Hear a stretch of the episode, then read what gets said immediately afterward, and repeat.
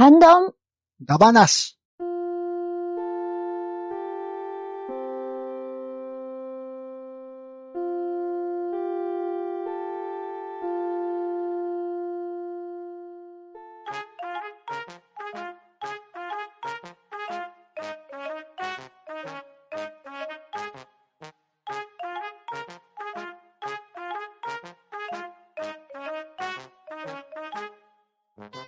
はい、こんばんは。ハンドンダ話始めていきたいと思います。まず出席取ります。ガーネットさん。はい。サイコパスアニメシリーズをがっつり見直しているガーネットです。とめきちさん。はーい、とめきちです。よろしくお願いします。猫まんまさん。はい、猫まんまです。よろしくお願いします。そして、パンタンでお送りしますが、今夜のハンドンダ話は、君が決めるストーリーブック、ドラゴンカリバー取り戻せ巨人の宝物ダ話をしていきたいと思いますので、皆さんよろしくお願いします。はーい、よろしくお願いします。よろしくお願いします。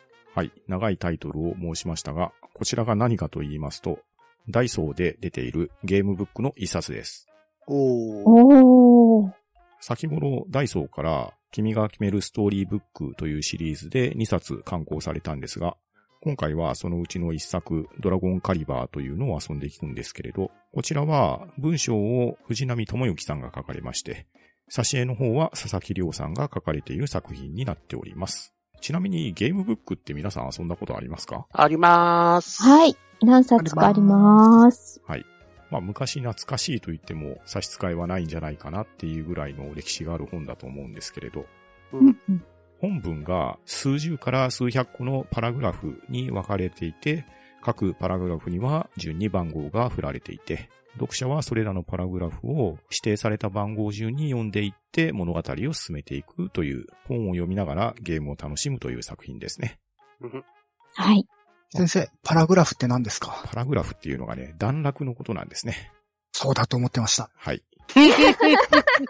うんうん。まあゲームブックで1とか2とか、まあ数が多ければ100とか200とか数を振られているんですけれど、段落の前に振られている数字を辿っていくという形で、まあこの段落をパラグラフと呼ぶのが通例となっておりますね。なるほど。で、今回はガーネスさん、とむきさん、ネコマンマさんに、このドラゴンカリバーに挑んでいただくんですけれど、うんはい。物語が進んでいくと分岐点が出てくるんですが、その分岐に関しましては、3人で投票をしてもらって一番多く集まったところに進んでいただくというルールでやっていきたいと思いますので、皆さんよろしくお願いします。はーい、よろしくお願いします。お願いします。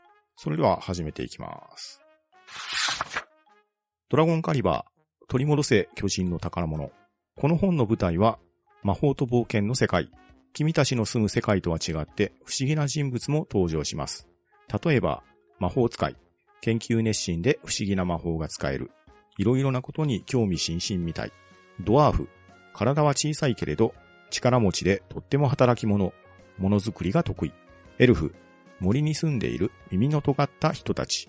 すごく長生きでとても物知りです。この本の読み方。この本は普通とは読み方がちょっと違っています。これから始まる物語では文章の始めに1、2、3などと番号がついていますが、この数字の順番に読んでいくのではありません。それぞれの文章を読むと最後に次の行き先の番号が書いてありますから、その数字まで移動して物語の続きを読んでください。中には行き先がいくつかある場合もあります。そんな時はどれを選ぶか読者の君が決めることになります。そう、物語がどう進むかを決めるのは読者の君自身です。この本は君が主役である物語なのです。本の中を行ったり来たりしながら、時には謎を解くことによって物語を進めることになるでしょう。ちょっと大変ですが、ぜひ挑戦してみてください。なんといっても君自身が主人公なのですから。では、始めていきます。冒険を始めますか？お値段はたったの100ジェン。いいえ、仕方ないですね。本を閉じてください。はい。ようこそ冒険へ。さあ、ページをめくって1へ。となっておりますが、はい、お三方決めてください。どうしましょうかね。やっぱ二人ははい選ぶと思うから、俺は家にしとけば多数決でいけるんじゃないかな。アマドジャックだからどうしようかな。まあまあまあ、ここはやっぱりまあはいかな。はいかな。そうですね。まず、な何も始まらないまま終わってしまうので。いやいや、命を落とすかもしれないから。なんと、そんな危険が、ま、まあ、じゃあ、とりあえず、はいってことですね。はいで、はい、ということで。進みましょう。では、はいを選ばれたので1に進みます。1、君は小さな村に生まれた子供だった。そこはありふれた平凡な村だった。たまにやってくる旅の商人以外は外から来る人もいない。君は物語の中のような冒険に憧れた。騎士や魔法使い、エルフやドワーフたち、ドラゴンやトロールのような魔物に。でも、そんな冒険の物語も、そこに出てくるようなヒーローとモンスターも、村の生活の中には、かけらほどもなかった。ある時、また旅の商人がやってきた。旅の商人は、村にはない珍しい品物を売りに来るから、村でも人気だった。服や道具のような実用品や、他の地方の食べ物なんかが人気だったけど、君が興味を惹かれたのは、騎士や魔法使いの彫像やドラゴンや妖精の形をしたアクセサリーだった。君に買えるような値段じゃなかったけど、見ているだけでもワクワクした。2へ。2、その日も旅の商人が村の広場に敷物を敷いて商品を広げていた。様々な品物の中で君の目を引くものがあった。それは卵のように見えた。大きさは君の頭ぐらいある。村にいる鶏の卵よりもずっと大きい。そして石のように硬かった。それに興味があるのかね？旅の商人が声をかけてきた。そいつは冒険の卵という名前らしいが、どんな品物なのか商人のわしにもよくわからんのじゃ。欲しければ100ジェンで売ってあげよう。ジェンというのはこの世界のお金だ。100ジェンというのは大人にとっては大したことはないかもしれないけれど、子供にとっては結構な金額だ。君は今まで貯めていたお金がちょうど100ジェンあることを思い出した。そして思い切ってそのお金で冒険の卵を買ったのだ。3A。3. 君はそれを手に入れた。村の人たちは卵の形のただの石を騙されて買った。とか言ってたけど、君はピンときたのだ。きっと何かすごいものが生まれる卵なんだってね。君はそれを大事にして暖かい場所に置いて、夜は抱いて眠った。何日も何日も。そしてある日、卵の表面にピシッとひびが入り、中から小さな生き物が顔を出した。ドラゴンの子が生まれたのだ。4へ。4. ドラゴンは君に懐いて、すっかり仲良しになった。君はもうワクワクしっぱなしだ。物語の中にいるようなドラゴンが本当に生まれるなんて。一方、村は大騒ぎだ。中には怖がる人もいた。村に住む占い師のおばあさんがこう言った。ドラゴンを卵から返した者は、ドラゴンカリバーと呼ばれ、大きな宿命を持つという。そのドラゴンと共に村を出て旅をするというのがしきたりじゃ。村の人たちは、君が村から旅立つのを応援して、いろいろと支度もしてくれた。ドラゴンが怖いから連れて行って欲しかったのかもしれないけどね。こうして君の冒険の旅が始まったのだ。5へ。5。そして今君は旅をしている。故郷である小さな村の外には大きな世界が広がっていた。森や山を抜けて歩き、夜はキャンプをして遠くまで旅をしてきた。この先に街があるのが見えるぞ。小さなドラゴンが上空から声をかけてきた。君の相棒であるミニドラゴンのソウだ。例の卵から生まれたソウは、赤ちゃんの頃はピーピーとしか言えなかったけど、今では君と同じように言葉を話すことができる。少し大きくなったけど、子犬ぐらいの大きさだ。早く行こうぜ。そう言ってコウモリのような翼をパタパタさせて飛んでいく。君は慌てて追いかける。今回はどんな冒険が待っているのだろうか。6へ。6. 歩いていくと水の流れる音がした。大きな人工の川である運河だ。石のブロックを組んで作られており、川の幅は君の故郷の村の川の10倍はあった。なみなみと水が流れている。運河を渡るための石の橋もあった。君の村にはなかったような立派なものだ。見渡せば周囲は一面に畑が広がり豊かに作物が実っている。きっとこの運河がたくさん水を運んでくるから作物がよく育つのだろう。運河を越え石のブロックで作られた立派な道を歩いていくと町があった。君は目を見張った。町は高い壁に囲まれており、石造りの大きな建物がたくさんある。すげえ町だな。そうもそう言って目を丸くしている。君が生まれた村とは大違いだ。この町はとても栄えているみたいだ。こんな大きな町ならさぞかし賑やかだろう。そう思って入っていった君だけど様子がおかしかった。町全体がひっそりしている。町の中心にある広場には人が集まっている。みんな嘆き悲しんでいる。うー、町の大事な像が、なんてことだ、巨人め。口々にそんなことを言っている。さて、君はどうする？大事な像って何？と聞いてみるなら7へ。巨人がいるのか周りを見渡すなら8へ。では、お三方、投票の方お願いします。はーい。我々は村で生まれた三兄弟かなんかですかね。まあ、ツイッターの方に写真を送りましたけど、こんなキャラクター設定です。これはガーネットさんだね。うん。ガネさんですね。な、なるほど。ってことは私の脳内会議が今から始まるわけですねうん。さっきの君のうん中の三人格と思ってもらったらいいんじゃないですかね。なるほど僕の名。前はユウです。ゆう、はい。じゃあ僕の名前はドグです。ドグ、そこの設定を深掘りする必要ありますかこれ？ないです。ゆゆうとドグ？まあ、というわけで、投票しましょうか。はい。大事な像って何と聞いてみるなら7。巨人がいるのか周りを見渡すなら8。では、お三方、投票の方お願いします。3、2、1、オープン。この結果、猫マンマさん8、ガーネットさん8、とめきちさん7ということになりましたので、巨人がいるのか周りを見渡す8に進みます。はーい。はい。8、君は周りを見渡してみる。巨人と思えるような姿のものはなかった。どうやら巨人はすでに去ってしまった後のようだ。恐ろしい姿の巨人だった。町の人たちはブルブル震えながらそう言っている。9へ。9、周りを見渡して町の人たちから話を聞き、どういうことか分かった。この町には大院様という古くからの言い伝えがあるそうだ。町の守り神のようなものらしい。遥か昔、大院様はこの辺りに運河を作り、土地を豊かにしたそうだ。そこに人々は町を作り栄えていった。町のみんなは大院様に感謝をして、広場に大院様の像を建てた。その姿に似せて、両目は緑色のエメラルド、体は白い大理石で作り、大事にして拝んでいたという。それは大昔からの町の宝物として人々の心の拠り所になっていたそうだ。その像が突然現れた巨人に奪われたのだという。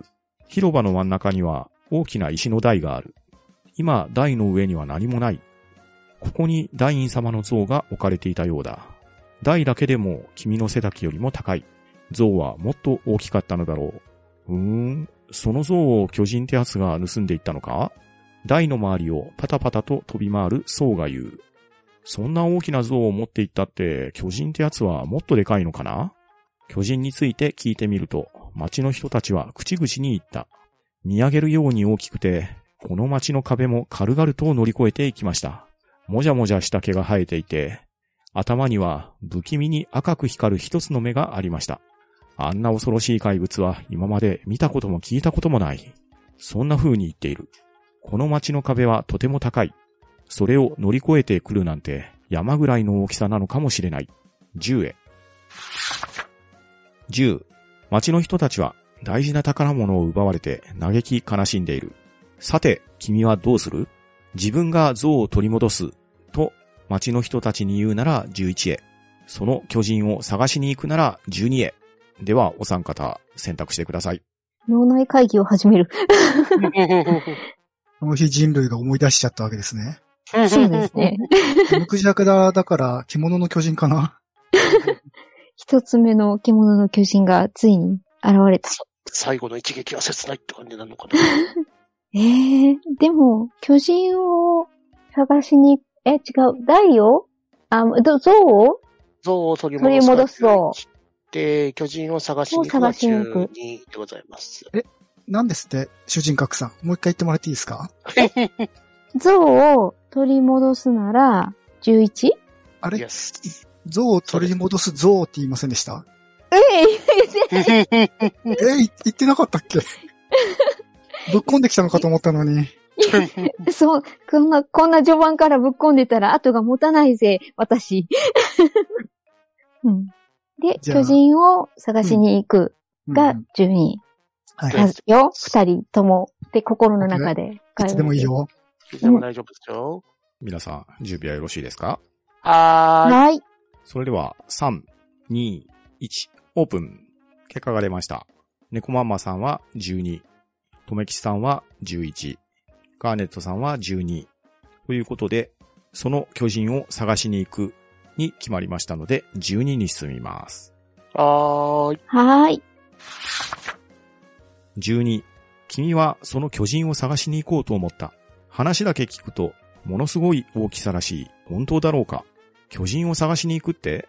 話を聞いた町の人が君を心配して声をかけてきた。恐ろしい姿で私たちは見ただけで足がすくんでしまった。気をつけなさい。そんな風に言われた。13へ。13、君は町の人たちに大丈夫と伝え、町を出て巨人のいる場所へ進むことにした。道について聞くと、町の親切な人が地図をくれた。町のずっと北に誰も近寄れない荒れ野がある。巨人はそこから来たようだ。きっとそこに巨人の住む城があるのだろう。地図をくれた人はそう言った。君はそこを目的地にして地図に巨人の城と書き込んだ。君は地図を手に町の人たちに見送られて旅立った。冒険の始まりだな、相棒。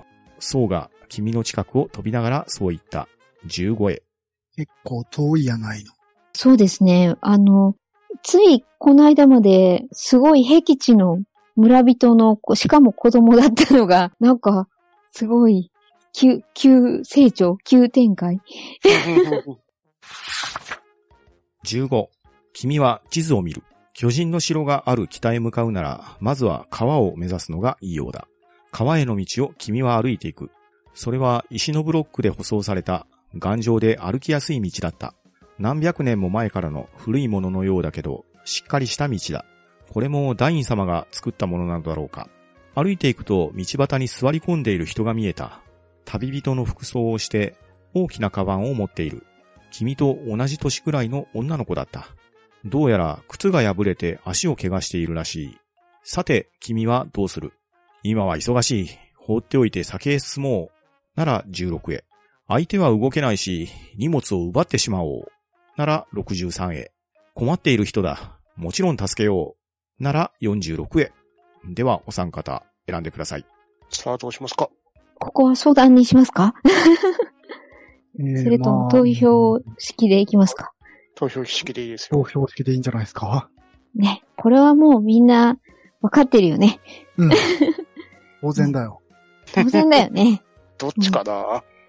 どっちかなってどういうことだい？えっと、なんだっけな？と、トメトメ？トミ？ートミ？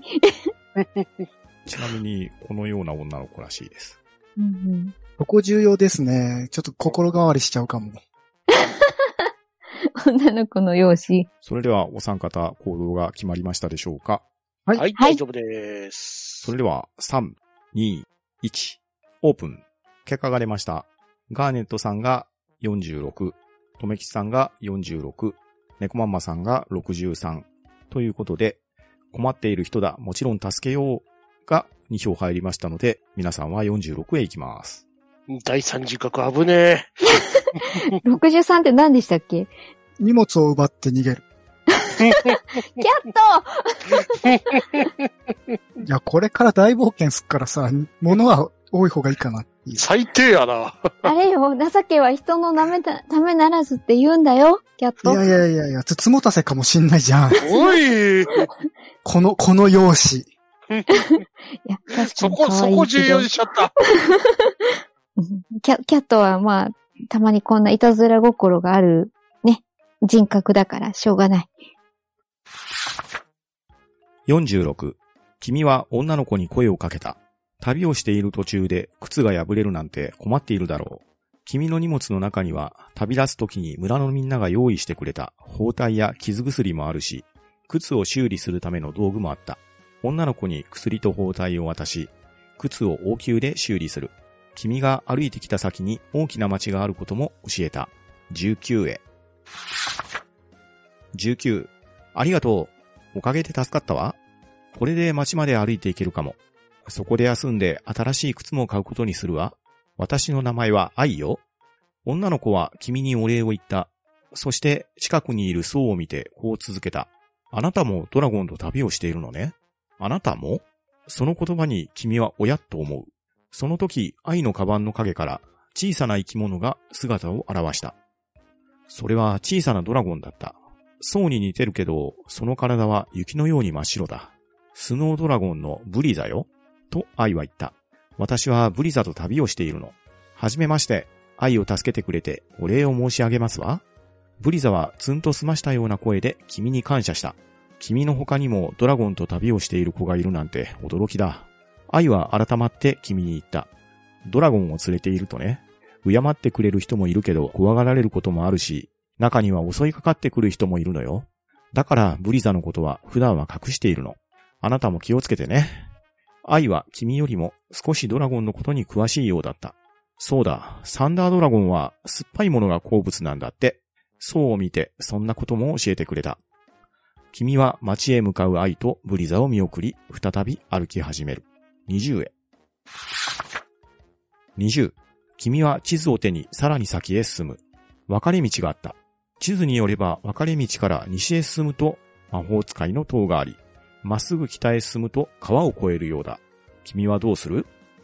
寄り道して魔法使いの塔へ行ってみるなら23へ。そのまま川に向かって進むなら30へ。うん。さあ、大丈夫でございますか？と、寄り道して魔法使いの塔に行くが23でございます。うんそのまま川に向かって進むが30でございます。トミーは頭がいいね。ちゃんとキャラクターが進んでる。ほんとだ。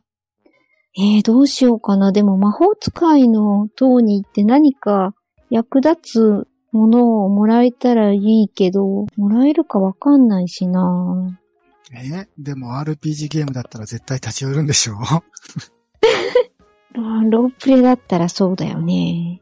でも、なんていうか、様子見？でも、な、な、うん、何か入手できるかもしれないか。うちのドラゴンサンダードラゴンだったんだね。ああ、ね、知らなかったけど、多分、愛ちゃんがそう言ってたら、からそういうことなんだろうね。あれだね、うん酸っぱいものが好きっていう情報を得るうんイ。ベントだったのかな。かもしれない。助けたから教えてもらいたい。うん。それではお三方はどこに向かうか。3、2、1、オープン。結果が出ました。とめきちさんは30。猫まんまさんは23。ガーネットさんも23。ということで、君たちは寄り道して魔法使いの塔へ行ってみることにしましたので、23へ向かいます。23。西へ向かうと森が見えてきた。森の隣に3階建てぐらいの塔が建っている。窓がいくつかある。君は塔に近づいた。すると、塔の1階の窓から黒い猫が飛び出してきた。ふぎゃーと鳴き声を上げて気が立っている。そいつを捕まえてくれと塔の中から声がする。そっとじゃぞ君はどうする？黒猫を逃がしてあげるなら71へ。黒猫を優しく捕まえるなら29へ。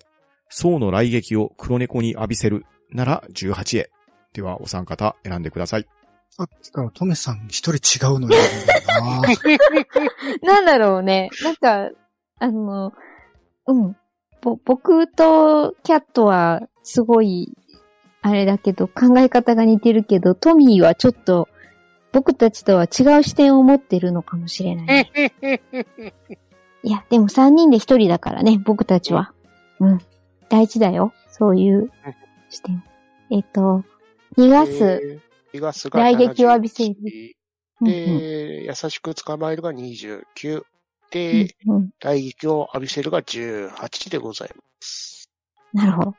それでは答えが出揃ったみたいですので、3、2、1、オープン。結果が出ました。今回は、とめきちさん29、猫まんまさん29、ガーネットさん29ということで、満場一致ですね。うん。動物には優しくねやっぱり猫もね。そうそうそうそう。では、皆さんは黒猫を優しく捕まえることにしたので、29へ向かいます。29、君は気が立っている黒猫に優しく声をかけてそっと捕まえた。君は暴れる生き物には慣れている。そうも小さい時は大変だったからね。黒猫は君の手の中で落ち着くと、にゃーと一言泣いて、ポンという音とともに本に姿を変えた。君の手の中には分厚い黒い表紙の本が残った。え？どういうことだろう？すると、塔の中から老人が現れた。とんがり帽子をかぶっている。変身魔法の実験中に間違って本を猫にしてしまったのじゃ。老人はほっとした口調で君に言った。お主のおかげで大事な本をなくさずに済んだ。わしは魔法使い、名神社、43へ。43。老人は塔に住む魔法使い、名人と名乗った。そうに興味を持ったようだ。ふん、サンダードラゴンじゃな。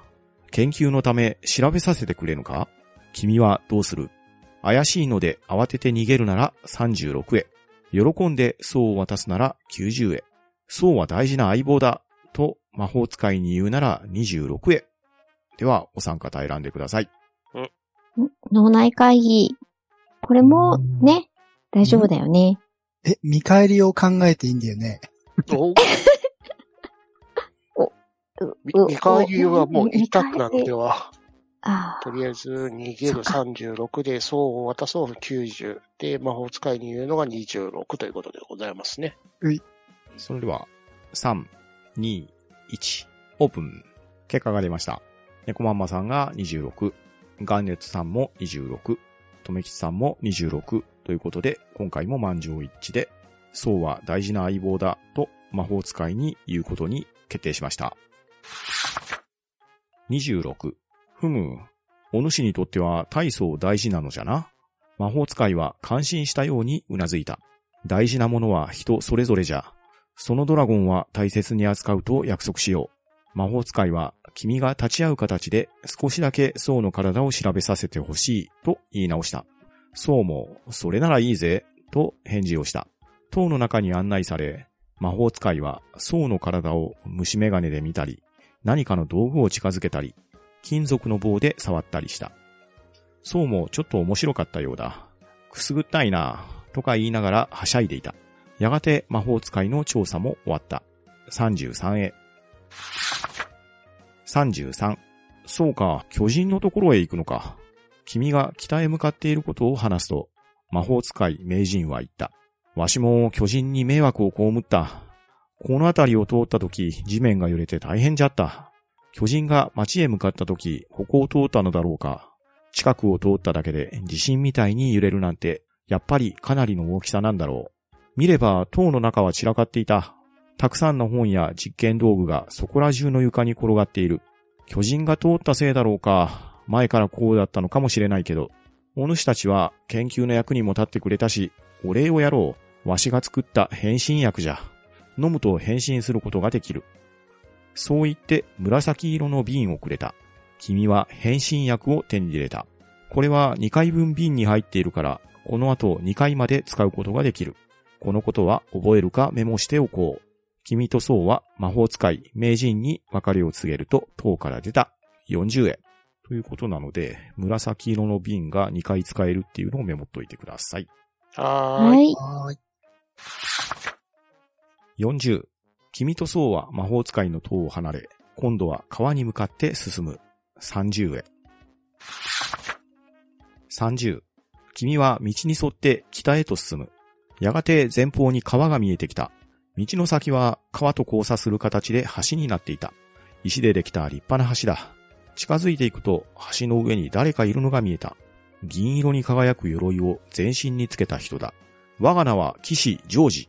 そう言って銀色に輝く剣を振り上げた。今は正義のために旅をしながら修行中だ。むむ騎士は君の隣を飛んでいる僧の姿に気づいたようだ。出たな、邪悪なドラゴンめ。その子から離れろ。そう言って剣を振り上げたままガシャガシャと音を立てて君たちの方に近づいてくる。どうやら僧を邪悪なドラゴンと思っているようだ。その子というのは君のことだろう。君が僧に襲われていると勘違いしたらしい。さて、君はどうする？僧に噛みついて攻撃だというなら17へ。僧に来撃で攻撃だというなら49へ。騎士に僧は友達ですというなら32へ。では、お三方選んでください。はーい。はい。脳内会議スタートだ。あれでしょ？ペンをこう、高々と振り上げてるんでしょ？うん。そんな、お約束な。やるな、やる、やるな、やるなよっていう感じですね。で、噛みついて攻撃が17、来撃で攻撃が49、そうは友達が32でございますね。さあ、どうしよここはか会議で決めるか？いやいやいや、投票でしょ。う。投票か。中の顔が分かればな。うん。キャットはすぐそうやって見た目で判断するんだから。いや、人相学、人相学。ああ、そっか。キャットは、そうだね。人相学ができるもんね。うん、よし、じゃあ、僕も決めたよ。それでは、3、2、1、オープン。結果が出ました。とめきちさんが49、猫マンマさんが49、ガーネットさんが32ということで、そうに来撃で攻撃だということに決まりましたので、49へ向かいます。ああ、ごめんなさい。やったね、10万ボルトだ。やってくれると言わんばかりだからね。49。よし、いいぜ、相棒。ソウが息を吸い込んで、口から雷のような雷撃を放った。雷撃は、騎士が振り上げていた剣に吸い込まれるように伸びた。剣を伝って銀色の鎧の全身にバチバチと火花が走る。ぬわー騎士は悲鳴を上げて倒れる。振りかざした鉄の剣が雷撃をキャッチして、その上全身が鉄の鎧だったから、その効果がパワーアップしたようだ。42へ。42。騎士は倒れてうめいている。どうする？放っておいて先へ行くなら34へ。助けようなら84へ。ではお三方選んでください。脳内会議スタートね、俺こうん。数字が急に跳ね上がると不安になるんだよね。まあ、関係ないとは思うけどさ。うんうんうん。ゲームブックあるあるでしたね。なる、なるほど。なんか急に後ろの方飛ばされるみたいうんうん。キャットは頭がいいな、本当に。な。よく考える子だな。よほっし。とくか、助けるか、どうしましょうか？手を奪おうぜ。え？鎧、鎧奪おうぜ。ああ、僕の中のトミーとキャットが。ダメだよ、みんな。心の中、の悪魔と悪魔だからね。みんなほら、教会とかで、ね、言われたことを思い出して。奪えば私のもの。おかしいな。僕と同じ人生を歩んできたはずなんだけど。よまあ、よし、ね。みんな決め、決めよう。ここで。それでは、3、2、1、オープン。結果が出ました。とめきちさんが84、猫ママさんが84、ガーネットさんも84ということで、騎士を助けることにしましたので、84へ向かいます。マッチポンプじゃねえか。ま、でもほら、あの、襲いかかってきたのは、そうよあの、だね。から、そう、あの、一旦、一旦話し合うようために落ち着かせたんだよ。僕、で、僕、そう。で、あの、トミーとキャットは？まあ、雷ぶつけてるけど。え、あうん。84。君は倒れている騎士に近づいて手当てをした。頭を覆っていた兜の蓋を開けて顔を出し、持っている水筒から水を飲ませた。兜の下の騎士は金色の髪で綺麗な顔をしていた。助けてくれるのか。私は誤解していたようだな。騎士はそう言った。37へ。37。私が倒すべきは邪悪なドラゴンだ。君たちは違うようだな。騎士ジョージは君とそうに頭を下げた。悪いことをしてしまったな。騎士としてあるまじき行いだった。君は改めて自己紹介し、自分たちが巨人の城へ向かっていることを話した。そうか。邪悪な巨人の城へ、君も正義のために旅しているんだな。ジョージはそう言って大きくうなずくと、君の肩を叩いた。悪い人ではないけど、思い込みが激しいようだ。この度の借りもある。ピンチの時はこの騎士ジョージを呼んでくれ。助立ちしよう。君は銀色の笛をもらった。これを吹くと遠くにいても騎士ジョージを呼び出すことができる魔法の笛だそうだ。今後笛を吹いて助けてもらうことが一回だけできる。このことを覚えるかメモして34へ進もう。34. 君は騎士ジョージと別れると、さらに北へ向かった。地図を見る。川を越えた先は、険しい山や深い森が広がる地形になっていた。人間が住む町の周りとは違い、エルフやドワーフが暮らしているようだ。君はどっちへ行く？まず、ドワーフの山へ行くなら38へ。まず、エルフの森へ行くなら45へ。では、お三方選んでください。ドドワーフの村が38で、エルフの森が45。45。まずはって言ってたから、結局、双方の間のいざこざ問題で、両方行くことになると、俺はメタ読みするメぜ。タ呼びしない。ああ、本当にキャットは頭が回るなぁすごいよ。うんまあ、その場合、酒で解決できそうなんだ。よし、じゃあ僕は、とりあえず、ちょっとこっちに興味があるな。それでは、3、2、1、オープン。結果が出ました。とめきちさんが45、猫マンマさんとガーネットさんが38になりましたので、君たちはドワーフの山へ行くことにしました。38へ。38。君はドワーフの山に向かう。そこは険しい岩山で、頂上からは煙が上がっている。山の上に登ると、頂上に大きな穴が開いていた。覗き込むと山全体をくり抜いたように、まっすぐに大きな縦穴がある。その巨大な縦穴の壁に無数のトンネルがあった。ここに住むドワーフたちは、そうやってたくさんの穴を掘り、山から鉱石や宝石を掘り出して様々な道具やアクセサリーを作っているのだろう。君は岩をくり抜いて作られた階段を見つけ、山の中へ入っていく。ドワーフたちがいた。背は君より低いけど、がっしりした体つきで、髭がもじゃもじゃ生えている。彼らはイライラした様子で怒ったような声を上げた。何をしに来た？わしらは今大変なんじゃ。そう言うと、君たちには見向きもしなかった。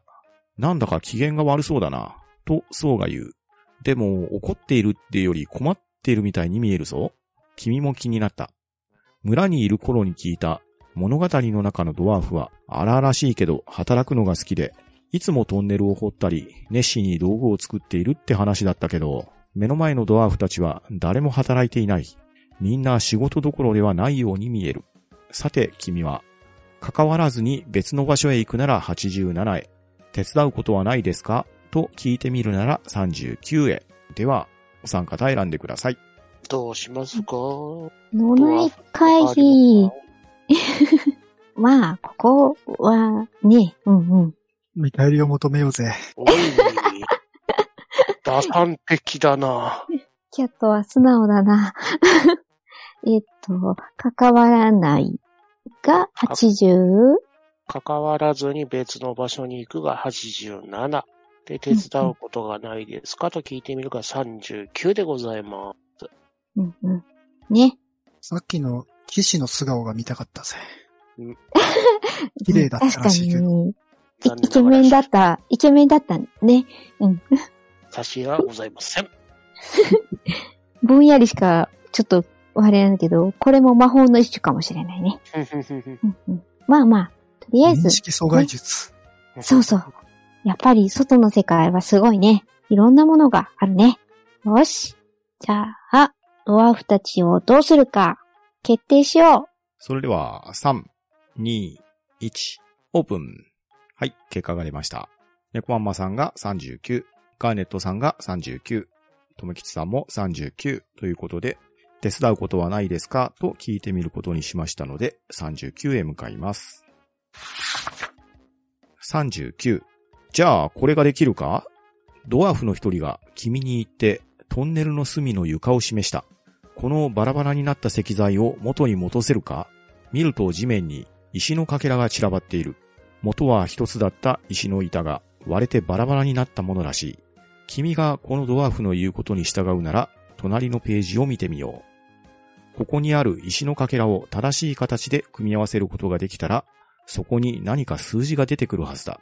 そうしたらその数字の番号へ進むこと。できない場合、あるいはやらないなら87へ。う。急に謎解きが来たね。大丈夫かな？僕の普段謎解きをしてる能力が役に立ったらいいんだけど。お任せしました。いやいやいやいやいや。二人の方が僕より頭がいいんだから。いやいやいやいやいや。謎解きを間違えてさ、その数字へ飛ば、変なところに飛んだらどうなるんだよね。それでは皆さんに石のかけらのページを送りましたので、答えが分かりましたらその番号へ進むことになります。できない場合、あるいはやらない場合は87になりますので、シンキングタイムどうぞ。え、もうこれはこの数字でいいんじゃねえの？そうだね。うん。この周りの線は気にしなくていいのかな？でも、数字を合わせようとすると、うんうん。これがあんまりあ合ってない気がするんだ。え、そう？なんか模様がすごい僕は気になって仕方がない。えでも模様ってどうなの？単にちゃんと模様もつながってるから大丈夫だぜっていうそういう感じなのかな？うん、模様は別に何の文字にもなってないけどな。ん。それでは、パズルが解けたようですので、3、2、1、オープン。結果が出ました。とめきちさんが83、ネコマンマさんが83、ガーネットさんも83ということで、83に飛ぶことにします。83、君は言われた石のかけらを組み合わせて元通りにすることができた。ふむ、お前さんは我慢強いし、手先も器用で知恵もあるようじゃな。意地の悪いことを言ってすまんかった。わしらも今大変な目にあったところでな。ドワーフは君に謝って訳を話してくれた。実はこの山に巨人がやってきて、わしらの大事な宝物が奪われてしまったのじゃ。ドワーフたちは口々に語り始める。わしらは昔からここに住み、様々な武器や道具を作っておる。代々の技を積み重ねて、ついに一族の最高傑作と言える剣を作り上げたのじゃ。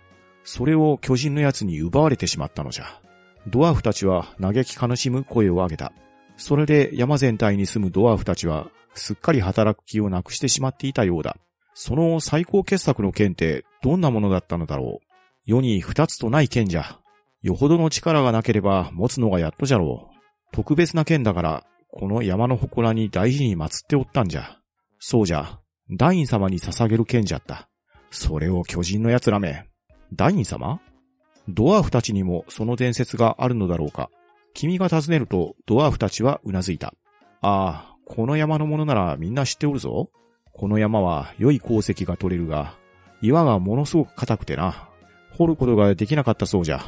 そこでダイン様がこのでっかい縦穴を掘り抜いたという言い伝えじゃ。それから鉱石がよく掘れるようになって、この山は栄えて今のようになったんじゃ。君は改めて山の内側から巨大な縦穴を見上げた。こんなでっかい穴を掘るなんて、ダイン様ってのはすげえな。そうも感心してそう言った。44円。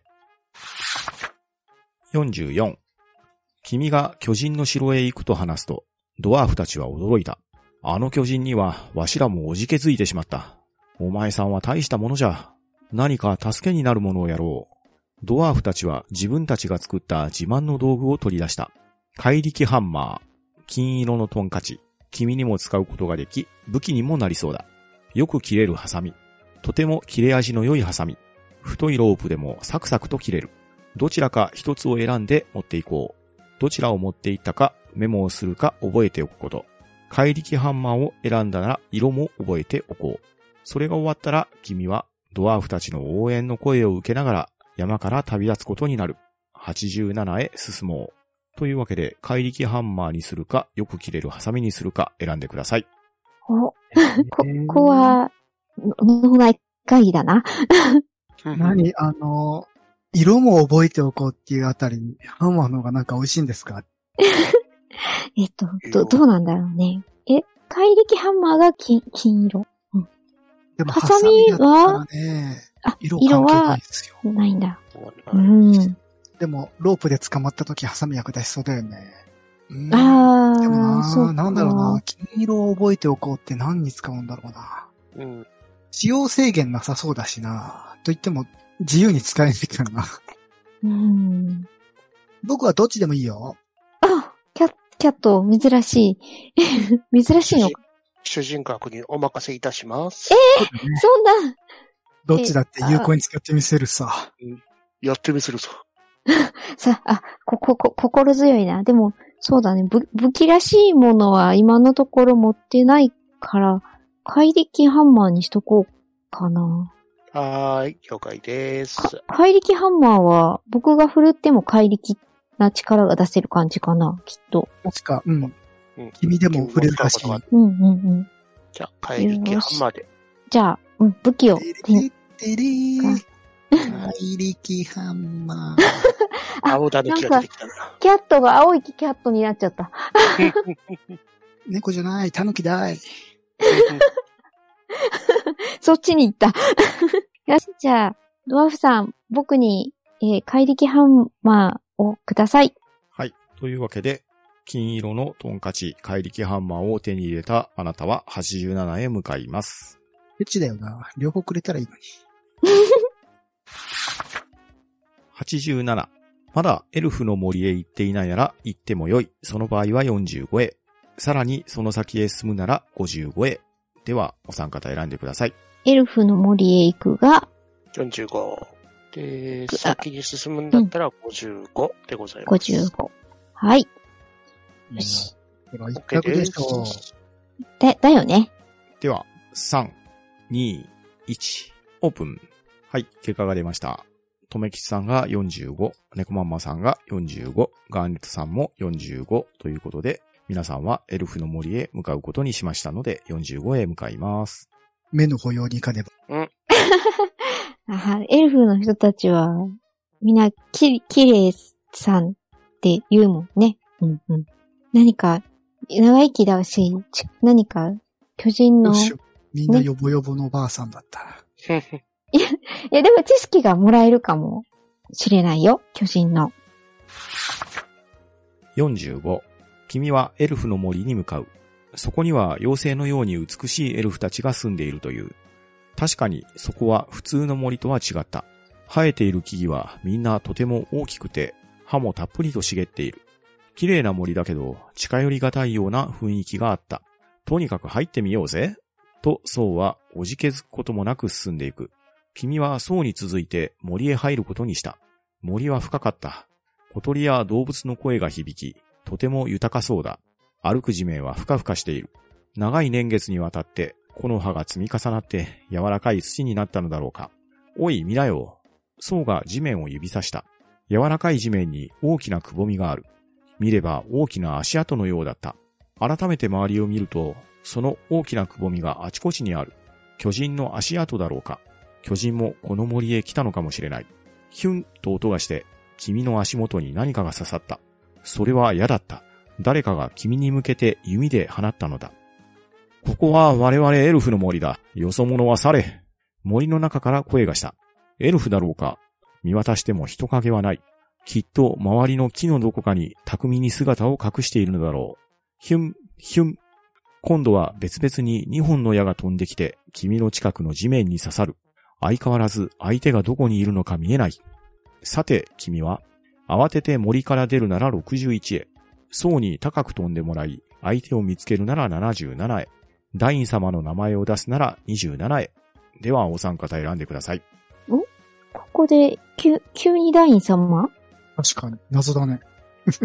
ダイン様今までのストーリーで出てきてないよね。ちょっと僕がぼーっとしすぎてっただけかな。さっきのドワーフのところで、イラッと名前が。あ、うんうん。そのあ後、ねで、今僕らは森の中で襲撃されてる状態だよね。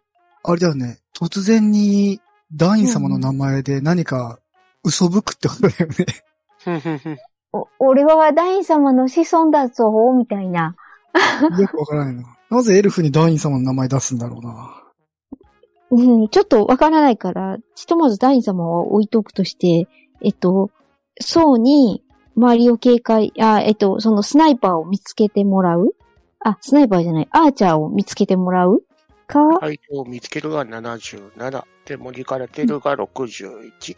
で、ダイン様の名前を出すが27でございます。なるほなんだろう。やる、やることは覚えられるんだけど、数字が僕覚えられないのはやっぱり頭が悪いからかな。ど。大丈夫。僕も覚えてないから、もう一回言ってもらわないと。手を見つけるか、森から出るか。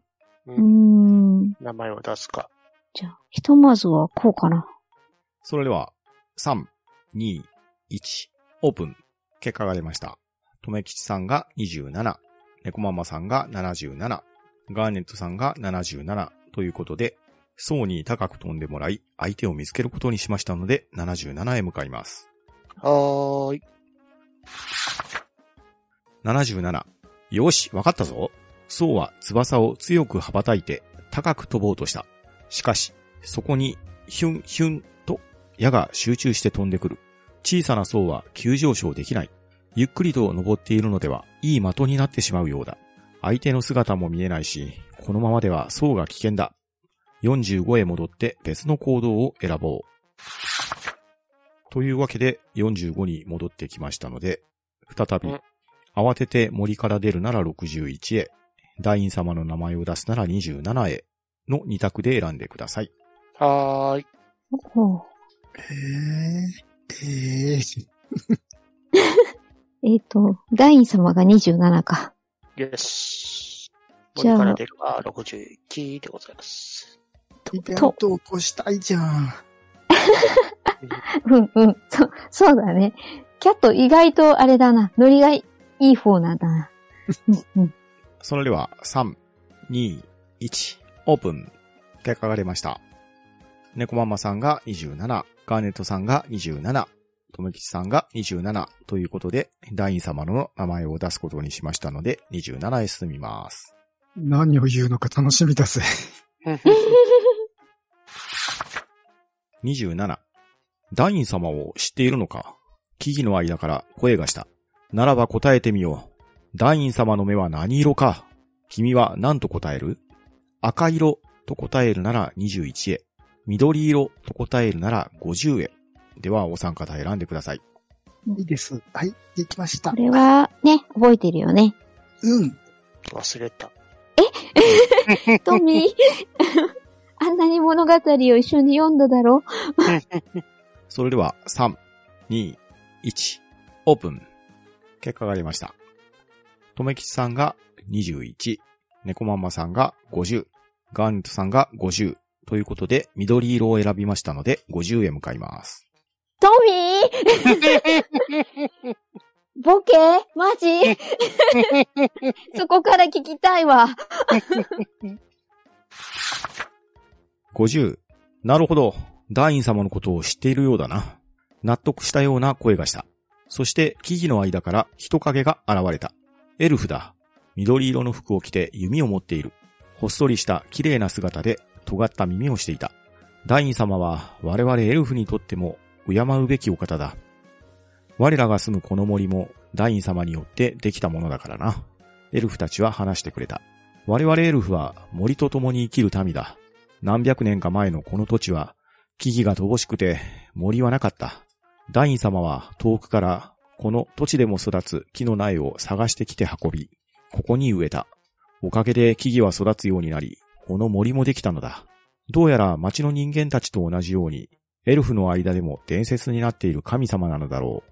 それにしても実際に見たような言い方をしてるけど、我々エルフは人間と違って何百年も生きている。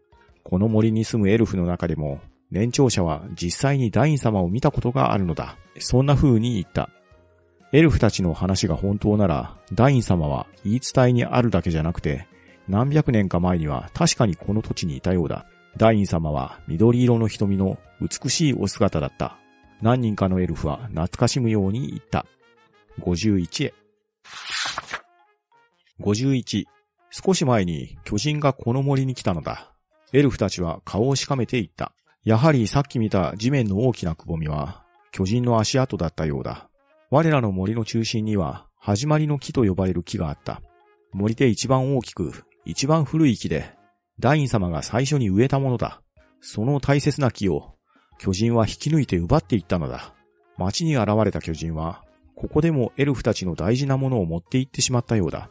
エルフたちがとても悔しそうにしているのは君たちにも分かった。ただの木ではなくて、エルフたちの心の拠り所だったのだろう。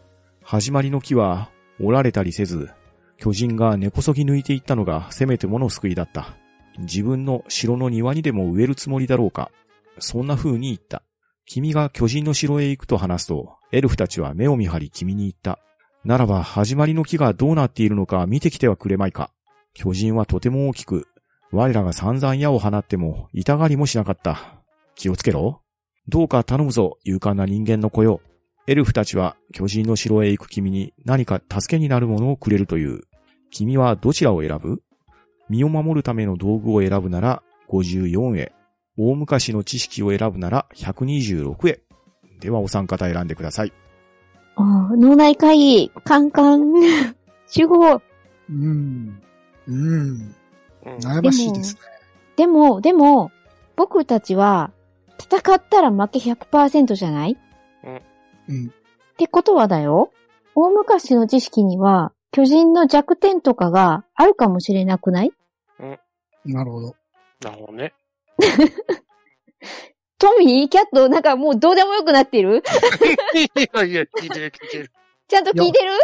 どういう知識かなと思ってさ。うん。そうだね。ちょっとそこは不安だけど、でも、僕たちがさ、ほら、防具持って戦ったところでさ、勝てなくないって思うんだけど。文字通り完全に身を守れるんじゃないの？ああ、エルフ印の防具エル。フ印のイイージスの盾なんじゃないの？うん、まあでも知識かな。アイ、アイリス展か。開って。そ そうか。うん、そうだね。知識いいよ。そうそう。知識は身を助けるってよく言う、言ってたよね。うんうん。うんえっ、と、知識って何番だっけ、トミー？126でございます。いや、それで。きっと、知識は身を助けるよ。では、3、2、1、オープン。はい、結果が出ました。とめきちさん126、猫ママさん126、ガーネットさん126で、大昔の知識を得ることにした皆さんは126へ向かいます。どうしよう。エルフの老人のどうでもいいネタだったら。大丈夫だよ。126。それならば役に立つことを教えよう。この土地の古い言葉は逆さまに読むと良い。エルフたちは意外なことを教えてくれた。つまり、リモノフルエといえば、エルフの森という意味だってことだ。これを覚えておくと今後役に立つかもしれない。61へ。あれ？ワンチャンこれ自力で発見できる知識なんじゃねえのか？そんな気もしなくもなくもなき。この土地の古い言葉は逆さまに言う？ゆえ、読読む？うんうん、読むと何かが起こるかもしれないのかな？61。まだドワーフの山へ行っていないなら行ってもよい。その場合は38へ。さらにその先へ進むなら55へ。皆さんはドワーフの森へ行ったことがあるので55へ進みます。はーい。よし、行くぞ。ザッザッザッザ。55。地図を見るとその先は沼地だった。進んでいくと地面はジメジメした泥に変わっていった。白い霧が漂い始める。周りがよく見えない不気味な様子になってきた。58へ。うん。血まぬの力か。早速逆から読む。どう？うんいや、あの、手に入れた知識はついついひけ、うんうんひけらかしたくなるタイプなんで。役に立ってねえな。あ試してみるのは大事だよね。うんうん。58。突然、霧の中から大きな人影が現れた。君の身長の2から3倍はある。全身がもじゃもじゃの毛で覆われている。俺様は巨人だ。金目のものをよこせ。のぶとい乱暴な声がした。金目のものというのはお金になるような値打ちの品物のことだ。君はそんなものは持っていないと思わず言い返す。ち、それなら何でもいいから大事なものをよこしな。もじゃもじゃのやつは今度は甲高い声を上げた。君はどうする？誰かからもらったアイテムを渡すなら53円。大事なのはドラゴンの層だけど、を選ぶなら69円。悪い奴の言うことなんか聞けない。というなら65円。では、お三方選んでください。はあ、試される。なるほど。えなるほどね。えー、このさ、この巨人じゃちょっとちっちゃいよね、イメージ。もじゃもじゃしてるけど。うん。2、3倍だから。え、なんなの？じゃあ。巨人の子供なの？もしくは、なんか、あれかな？霧で大きく見せてるだけの、なるほど。ありえね。うん。なんて言うんだろう？あの、ほら。すごくハリボテ感があるよ。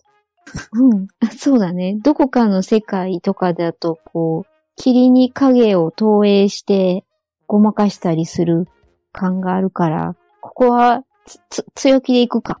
なるほど。金のハンマー重たいしな。なんなら、金のハンマーで殴りつけてみてもよかったけど、項目にないから、しょうがないな。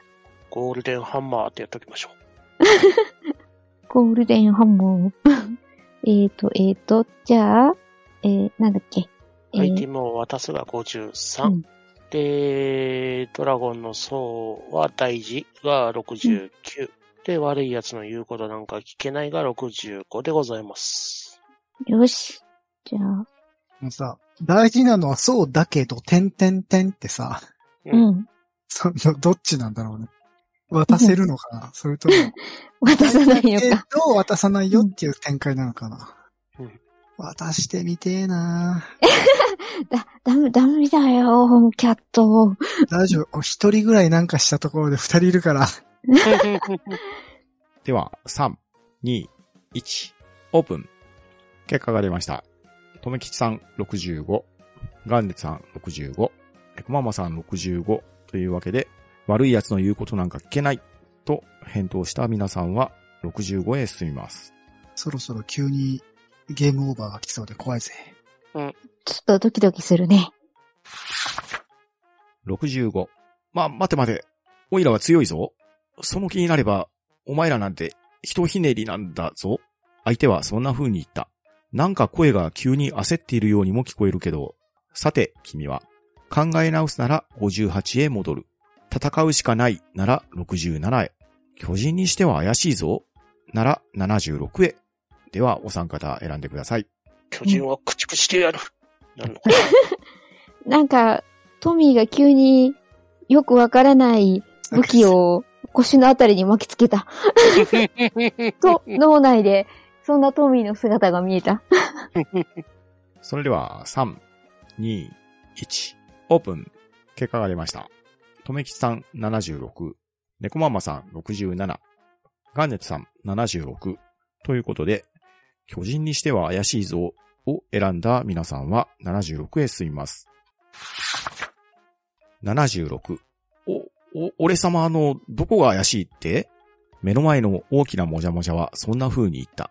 さて、君はどこが怪しいと思った？もじゃもじゃしているところが怪しいと思うなら107へ。大事なものを奪おうとしているのが怪しいと思うなら48へ。巨人にしては小さいと思うなら89へ。それではお三方選んでください。うんうん。どれも怪しい。あ、そうだね。だから、その中でも一番怪しげな風に思えるやつを言っとこうか。それでは3、2、1、オープン。結果が出ました。とめきちさん89、ネコママさん89、ガーネットさん89ということで、巨人にしては小さいのが怪しいと思った皆さんは89へ向かいます。89、そうだ、巨人は街の高い壁を乗り越えるほどの大きさという話だった。目の前のもじゃもじゃは確かに大きいけれど、あの壁を越えられるほどじゃない。偽物の巨人だと君は叫んだ。66へ。66。もじゃもじゃの毛で覆われていた体がめくれて、そこから3人の男が出てきた。偽物の巨人だったのだ。3人で肩車をして背を高く見せ、布や毛糸で作った怪物のような被り物をして、人間が巨人のふりをしていたんだ。バレてしまったなら仕方ねえ。俺たちは山賊団だ。一人目の男がのぶとい声で言った。ふん、真面目に生きている町の連中も巨人にやられてあのざまだ。正直者が馬鹿を見る世の中なんだよ。二人目の男が甲高い声で言った。お、おいらたちも生きていくため、金や食べ物がいるんだ。三人目の男がボソボソと言った。巨人のふりをして必要なものをいただく俺たちは、誰かの大事なものを奪っていく本物の巨人よりもよっぽどマシだぜ。最初の男が言うと、残りの二人も大きくうなずいた。さて、君はどうする？なんであれ、人のものを盗むのは良くない？懲らしめるなら79へ。山賊団も巨人に何か大事な宝物を取られたんじゃないかな？と思うなら72へ。それではお三方選んでください。脳内会議いかがですか？えっと、えっと、んなんか、ん山賊団の話で物取られたっぽいこと言ってたっけ？言ってない。ここそう、そうか。ここは分かれるかもしれないな。トミーとキャットと意見が。では、3、2、1、オープン。結果が出ました。とめきちさんが72、猫ママさんが79、ガーネットさんが79ということで、なんであれ、人のものを盗むのは良くない、懲らしめてやるを選んだ皆さんは79へ向かいます。79。俺も同じ考えだぜ、相棒。宋が口から雷撃を出した。バリバリバリ。山賊たちは体が痺れて気を失ってしまった。君は山賊が変装に使った被り物を離れた場所に捨てることにした。これで懲りて他の旅人を騙すこともないだろう。君は先へ進むことにした。73へ。73。君はさらに先へと歩いていく。やがて霧もだんだん晴れてきた。地面も乾いた土になる。沼地を抜けたらしい。ようやく安心できる。地図を見ると、ここから山が連なっているようだ。山を抜けると、いよいよ巨人の城がある荒れ野になる。君は山道へ入り歩いていく。74へ。審査のリフシホ。また。74。草木が茂る山道を進んでいく。草木の種類がそれまで通ってきた場所と違う。きっと古い時代からある山なのだろう。こっちになんかあるぜ、相棒。宋が何かを見つけた。君も見に行くと、草に覆われた場所に、君の背丈より少し低い看板のような石があった。文字が刻まれている。古い時代のことが書かれた石碑だ。どれくらい前のものだろうか。ダイン様のことが書かれている。あっちにも似たのがあるぜ。宋が続けて言う。見ればさらに古い石碑があった。ひょっとしたらダイン様がいた時代のものかもしれない。書いてあることも昔の言葉なのか意味がわからなかった。君には意味がわかるだろうか。隣のページの石碑を調べ終わったら75へ進もう。ということで、石碑の絵がありますので、こちらを共有します。なんか読める気がする。なんでか読める、なんでだろう。75。歩いているうちに日が暮れてきた。君は今夜は山の中で野宿をすることにした。キャンプだな、相棒。そうははしゃいだ声で言った。山の中の開けた場所を探した。横になって眠ることができて、近くに焚き火ができるような広さがある場所が向いている。しばらく歩くといい場所が見つかった。過ごしやすそうな草原で近くに湧き水もある。そこに決めて荷物を置くと、焚き火に使う小枝や乾いた木を集めることにした。一緒に食べ物も探しておこう。君は旅をするための保存用の食料を持っているけれど、食べられるものが見つかれば、その分保存食を長持ちさせることもできるからね。木の実を見つけたぞ。宋の声がした。行ってみると野生の木の実がある。二種類の木があって、それぞれに木の実がなっている。どちらも君が故郷の村で見たことがある実だった。毒もないから食べても大丈夫だ。君はどちらかの実を選んで今夜の食事に加えることができる。両方欲しいって？自然の中の食べ物は必要以上に取らずに残しておくというのが旅人にとっての決まりなんだ。君はどちらの実を選ぶ？甘い木の実を選ぶなら88へ。酸っぱい木の実を選ぶなら80へ。それではお三方選んでください。まあ、これは確定ですよね。うんうんええー、甘いのが食べたい。まあまあ。うんうんうんそれでは3、2、1、オープン。はい、結果が出ました。とめきちさん80、猫ママさん80、ガンネットさん80ということで、酸っぱい木の実を選んだので80へ行きます。夏気度が上がっちゃうな。80、君はその実を味見した。食べることはできるけど、むちゃくちゃ酸っぱい。一方、宋は大喜びで食べた。うまいぞどうやら宋の好みに合っていたらしい。君には酸っぱすぎるけどね。ん？口の中がピリピリするぞ。宋が妙な顔をして首をかしげた。それから空中に向かって口を開いて雷撃を吐いた。バリバリバリ、ピッキャーン驚いたことにものすごい稲妻が飛び出した。普段の何倍もすごい勢いだ。こんなの初めてだった。君は気がつく。この酸っぱい実は、層が食べると一時的にサンダーブレスをパワーアップする効果があるようだ。君はその酸っぱい実をいくつか持っていくことにした。この後の冒険で、層がサンダーブレスを使うとき、君は酸っぱい実を食べさせてパワーアップすることができる。この後の文章の数字に星マークがついていたら、さらに10を足した数字に進めば、それができるんだ。これを覚えるかメモしたら81へ進もう。ということですので、この効果をメモしておいてください。はーい。はい、木の実で、えー、サンダーブレスにバフがかかる。81。君とソウは集めた木の枝を使って火を起こし焚き火をした。荷物から鍋を出して、汲んできた湧き水でお湯を沸かしてスープを作る。保存食のパンと一緒に夕食にする。デザートはさっき取ってきた木の実だ。お腹がいっぱいになる頃には、あたりもすっかり暗くなった。焚き火が照らす明かりの中で、君とソウは草原に布を敷いて寝転がった。夜空は晴れていて、たくさんの星が瞬いていた。星空を見ながら、君はそうと話をした。なあ、相棒。どんな奴にも大事なものってのがあるんだな。そうはそんなことを言った。巨人の奴、みんなの大事なものを何で持っていったのかな。君はそうの言葉について考えてみる。君の大事なものは何だろうか。それを巨人に奪われたら、君ならどうするだろう。夜が更けていく。そうが、わーとあくびをした。おやすみ、相棒。話をしているうちに、そうは眠ってしまったようだ。君も眠ることにした。82へ。82。翌朝、君はそうと一緒に朝食をとると、キャンプをした後を片付け出発した。山道は下り坂になり、草木は減っていき、やがて岩と砂ばかりの荒れ野になった。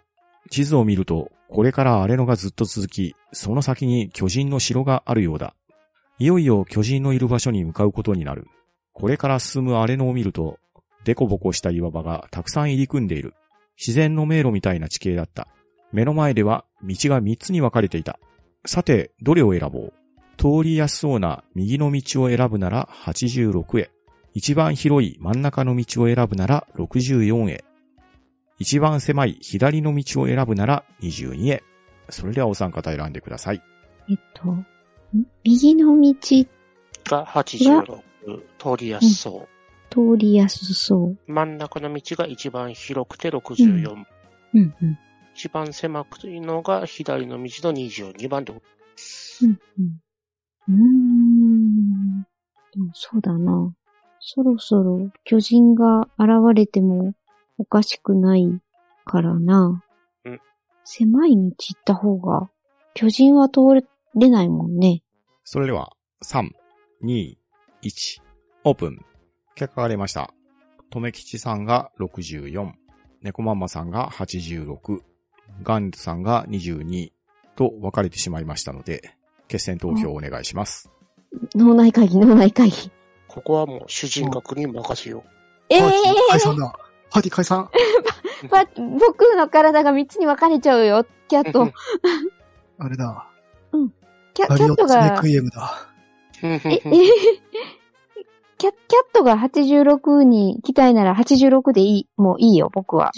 22にしようかなと思ったんだけど、多分22にしたらうん、決まっちゃうなと思って、ちょっとばらけさせようかなと思って。しただけだから。22でいい。なるほど。そ、そうか。で、でもなんか、間違ってたら、ご、ごめん、二人とも。大丈夫よ。間違いなんてないさ。間違いなくないさ。そうだね。すす、進めば、とりあえず巨人の姿は見えるはずだから。進めば2つ。うん。なんか違う、違う何かが今胸に突き刺さった。よし。じゃあ、みんなで狭い道をこっそり行ってみよ22、その道は狭くて歩きにくかったけど、他の広い道から外れて隠れるように進むことができるようだった。おかげで危険な目にも合わず進むことができた。途中高い岩場を通った。そこから見下ろすと、広い道を熊のような動物が歩いているのが見えた。あちらの道を進んでいたら危険だったろう。91へ。91。君は気がついた。あの動物はネズミだ。熊ぐらい大きな巨大ネズミだったのだ。巨人の住む城の近くだとネズミも大きくなるのだろうか。とにかく危険は避けることができた。君は先へと進む。98へ。98。そこには見上げれば巨大な城がそびえるようにあった。でっけえな。これが巨人の城なのかな？と、ソウが声を上げた。この国で初めて見た街の壁の何倍も高い、何十階もある塔のような高さだ。この建物は窓も扉も大きい。きっと巨人にとっては3階建ての屋敷ぐらいなのだろう。建物は石でできていて、がっしりした作りだった。しっかりしているけどかなり古そうだ。この国で最初に見た運河と似ているような気がした。あの運河と同じくらい古い時代からのものなのかもしれない。こんな大きな建物を誰が作ったのだろう。99へ。99。建物に近づく。とんでもなく大きな扉があった。見上げると、はるか上の方に大きな呼び鈴があるのが見えた。さらに上の方を見ると、扉の上に入れそうなところがあるようだ。扉の作りはしっかりしていて、他には入れるような隙間はなかった。君はどうする？そうに頼んで高い場所にある呼び鈴を鳴らすなら106へ。他に入れそうな場所を探すなら95へ。紫色の瓶を持っているなら使ってもよい。この場合は123へ。それではお三方選んでください。とりあえず、瓶は持ってるはずだよね。紫色の。も持ってるよ。ちゃんと入ってる。カバーに。うーん。エリとりあえずクサー症候群が出ちゃって。何症候群キャットエリク。サー症候群。ピリツアエリクサー。もったいなくて使えない。うん。わかる。でも2回使えるんだよね。うん。うん。2回。俺は、層に飲ませて、でかいドラゴンにしたらいいと思うんですよ。ああ、それはでも、そうだね。とりあえず呼び鈴はなしだな。いきなり相対したらどう対処したものか。え、あ人様のお家に入るのに、不法侵入はいいんですか？頼もう。いや、待って、相手はすげえでかい、あれだ。巨人だ。バリバリ食べられちゃうかもしれない。ちょっと悩むな、どっちか。ゲームブックらしくなってきたぜ。よし。それでは、3、2、1、オープン。結果が出ました。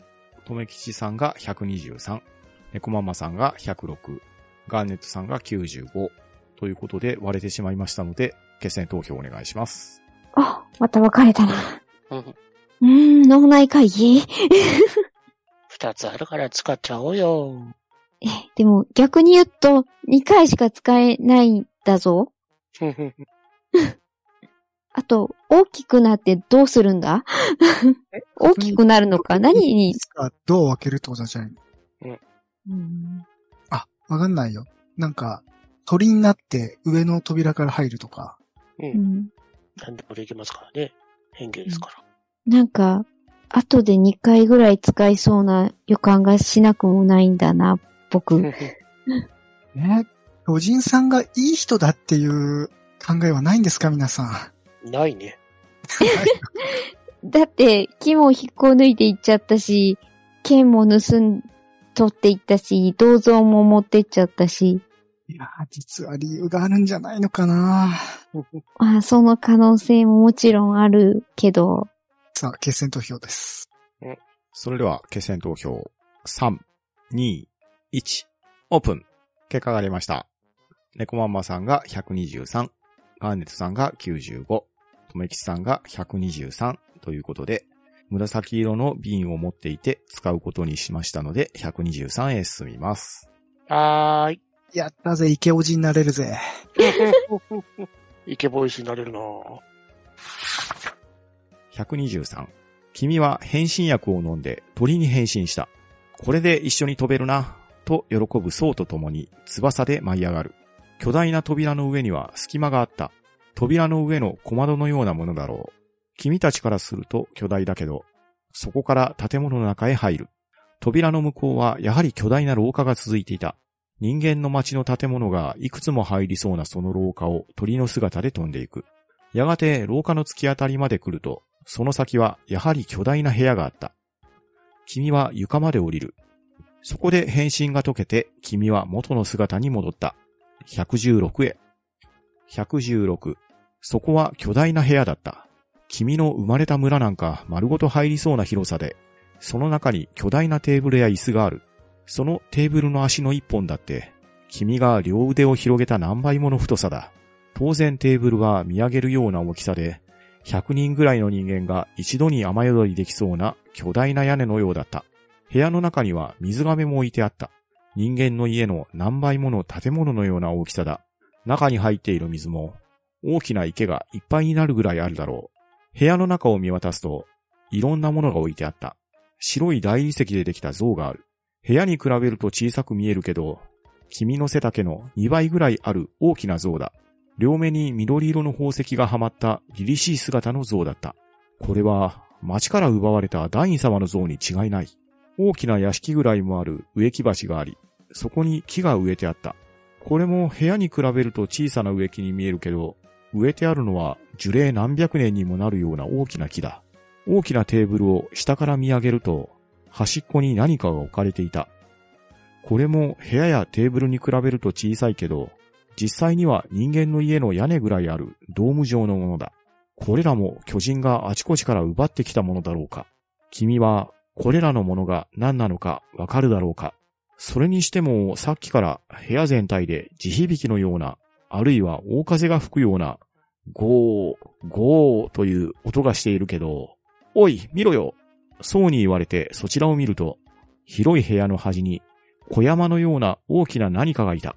102へ。102。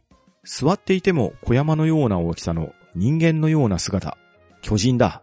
巨人は巨大な椅子にもたれて居眠りしているようだった。大きな体全体がゆっくりと呼吸とともに動き、頭の方から大風のようなゴー、ゴーという音を立てている。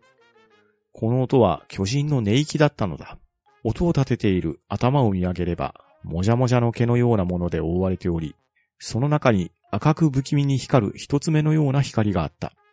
さて、君はいよいよ巨人の前にやってきた。どうする？戦いを挑むなら93へ。寝ている間に巨人の体に登るなら112へ。巨人を起こして話をするなら97へ。それではお三方選んでください。うん 脳内会議、スタート。さあ、戦いをいよいよ。挑むか、93で。で、寝てる間に、体に登るのか、巨人を起こして話をするか。うーん。とりあえず、我々さ、別うにん、見に来ただけなんだよね。うん。そうだね、最初の目的としては。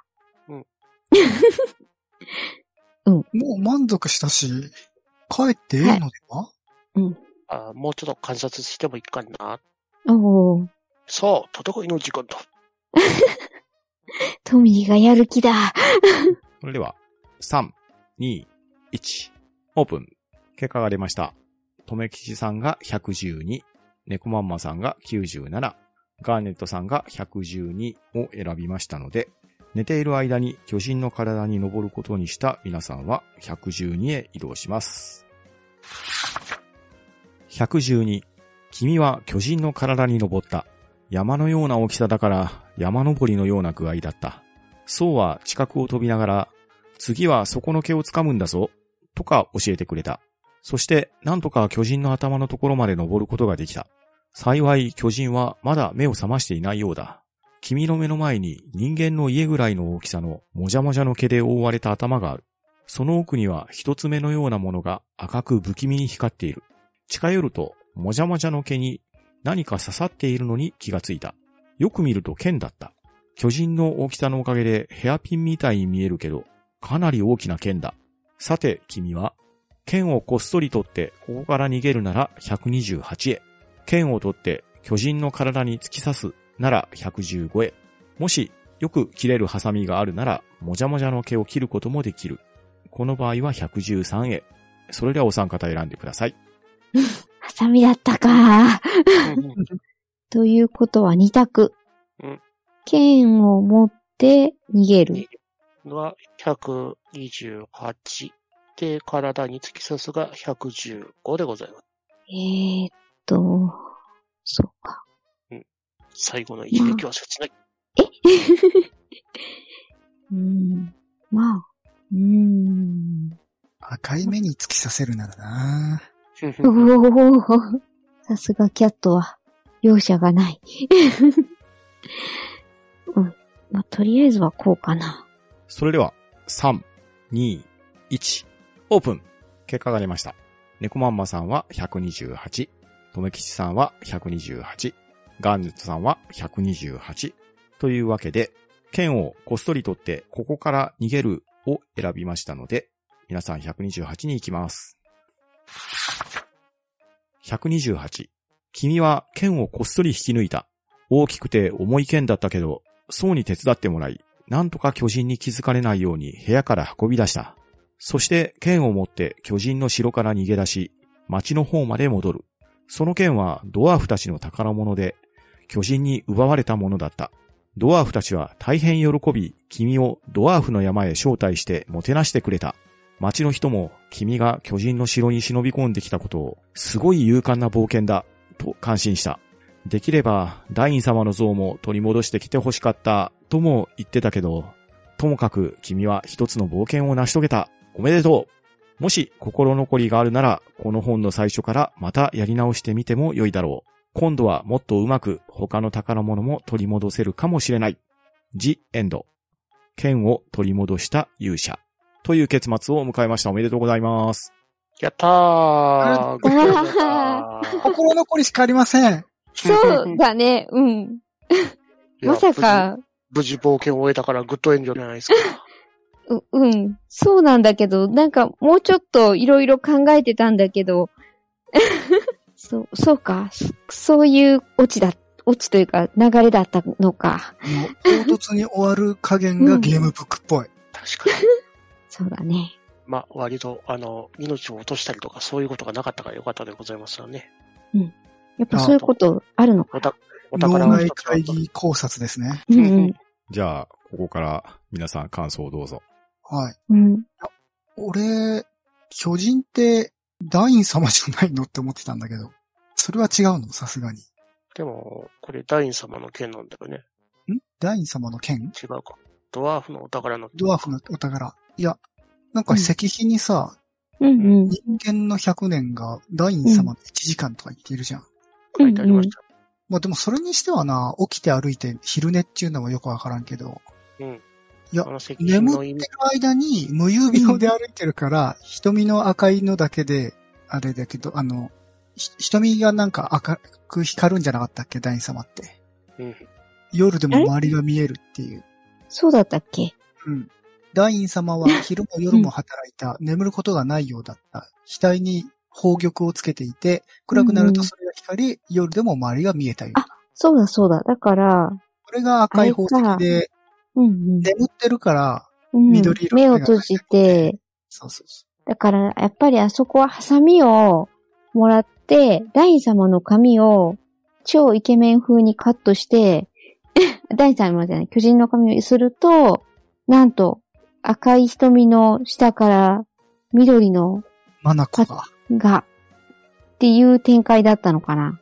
いや、俺ね、俺、うん俺は、あのー、ダイン様は別に人に親切にしてたわけじゃなくて、うん。自分のガーデニングで盛り付けるし、うん あの、いろんな、まあ理由で街とかうんいろいろやってたけど、うんうん。いい具合に、は植木に生える木ができたなっつって、あの、回収にしてきただけで、あだから話せば分かってもらえるんじゃないかなっていう、あ。あ、うんうんうんうん。そうだね。ってうん思った。。それにしてもあれだね、でも、戦いを挑んだら、あの、ジョージさんとか来てくれたわけ？かもうん。しれない。なんか、いろいろか、なっていう気はするけどね。うんあと、金槌は何だったのかとか。あれは小指をガーンって殴るんでしょ痛い痛い痛い痛い痛い。足の指を、みたいな。なるほどね。ん、そうか。あとなんで大切なものを盗んでたのかもはっきりわかんないし。待ってちゃんか、別に元から自分のものだと思ってるか。うん。ただ単に、だから、ダイン様からしたら1時間だから、こっちからしたら何百年も経ってるけど、ダイン様からしたら何日みたいな感覚だから、あ、そうだそうだ、植木回収しに行かなきゃとか、うん。